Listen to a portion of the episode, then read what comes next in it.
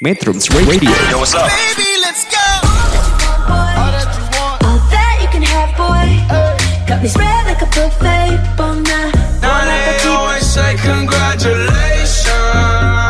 Come and strip that down for me. I'm on my way. Girl, come and strip that down for me. Yeah, yeah, yeah, Metrums. Radio Media terintegrasi kaum muda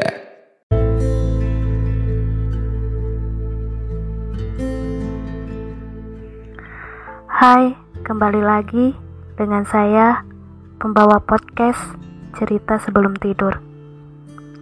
Kalian mungkin merasa bahwa kalian telah kehilangan orang tua kalian, tapi kalian harus ingat, masih banyak orang yang menyayangi kalian. Kalian harus kuat demi mereka. Mungkin kalian adalah anak satu-satunya di keluarga. Jadi, kehilangan orang tua kalian adalah hal yang cukup sulit untuk kalian hadapi. Tapi, berbeda halnya jika kalian mempunyai saudara, baik kalian merupakan anak tertua, anak tengah, atau anak yang paling bungsu. Kalian masih mempunyai kewajiban untuk menjaga mereka. Saudara kalian, kuat dan tegarlah demi saudara kalian dan demi orang-orang yang kalian cintai dan sayangi. Menjadi kuat bukanlah merupakan satu hal yang salah. Dengan menguatkan diri kalian, nantinya kalian akan mampu menghadapi masalah atau persoalan yang lebih besar.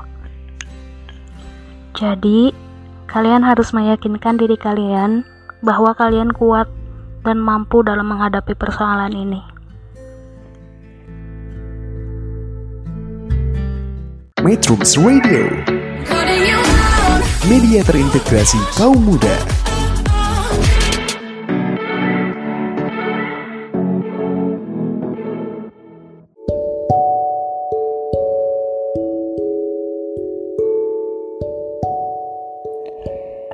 Siapa di antara kita yang percaya keajaiban?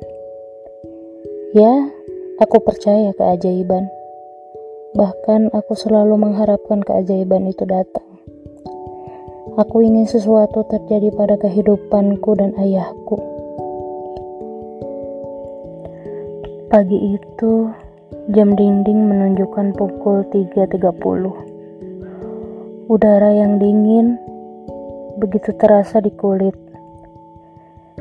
Di saat itu, Tarkim berkumandang, menggema ke seluruh penjuru desa. Di saat itulah, seluruh orang sedang bersiap, bersiap untuk membuka lembaran baru dan hidupnya. Terlihat dari sebuah rumah sederhana, tampak seorang ibu sedang terbangun dari tidurnya. Ibu tersebut bergegas pergi mengambil wudhu, yang kemudian melaksanakan sholat subuh di musola rumahnya. Bu Ani. Begitulah orang yang memanggilnya.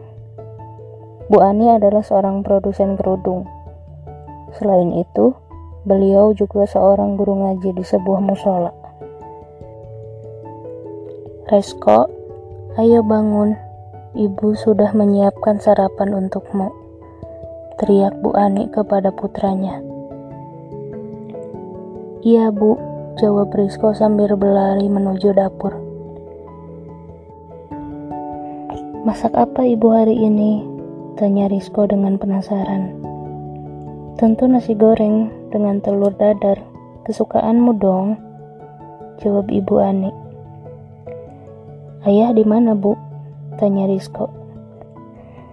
Ayah sudah berangkat ke musola. Selesai sarapan nanti, kita langsung mengaji di musola ya Rizko. Ajak ibu Ani.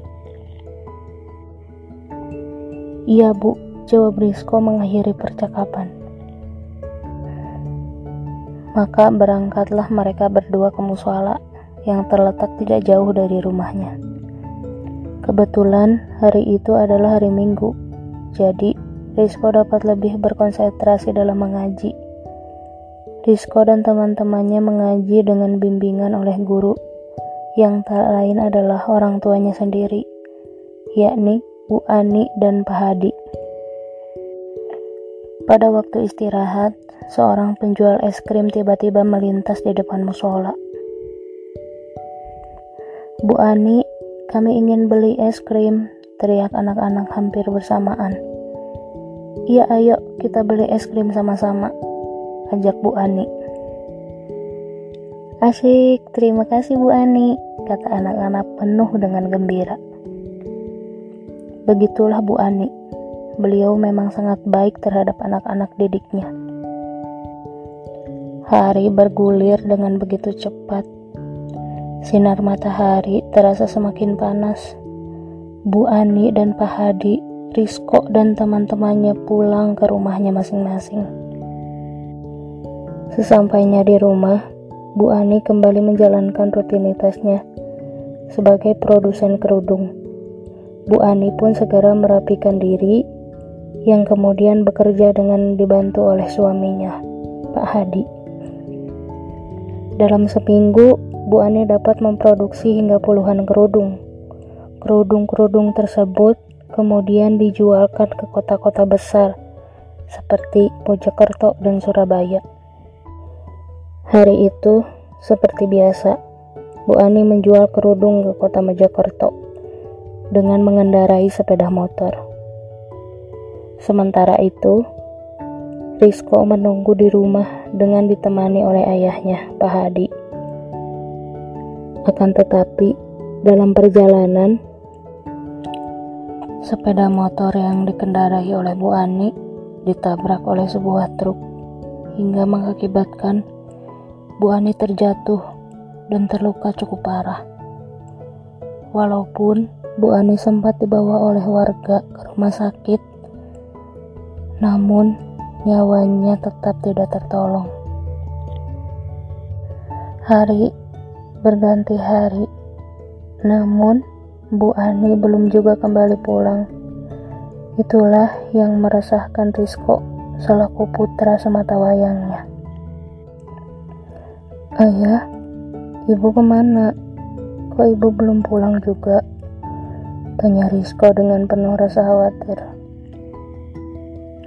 Tenang ya Rizko, ibu sebentar lagi pulang kok, kata Pak Hadi berusaha menenangkan. Begitulah, Rizko dan ayahnya terus menunggu. Namun, orang yang ditunggu belum juga kembali pulang. Hingga terdengar kabar oleh keduanya bahwa orang yang selama ini dinantikannya tak mungkin pernah kembali. Orang tersebut telah pulang menghadap Sang Pencipta. Segeralah Rizko dengan berlinang air mata diantar oleh ayahnya ke rumah saudaranya, tempat di mana jenazah ibunya dimandikan. Ditetaplah wajah ibunya untuk yang terakhir kalinya. Terbayang olehnya Segala kenangan indah bersama orang yang dicintainya tersebut, ia tak menyangka bahwa hari ini adalah hari terakhir ibunya bersamanya.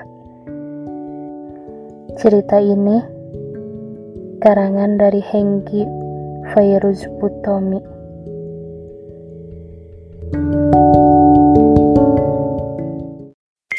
Metrums Radio Yo, what's up? Baby, let's Got me spread like a buffet. Bon Now they always say congratulations. Come and strip that down for me. I'm on my way. Girl, come and strip that down for me. Yeah, yeah, yeah, Metrums yeah. Radio Media terintegrasi kaum muda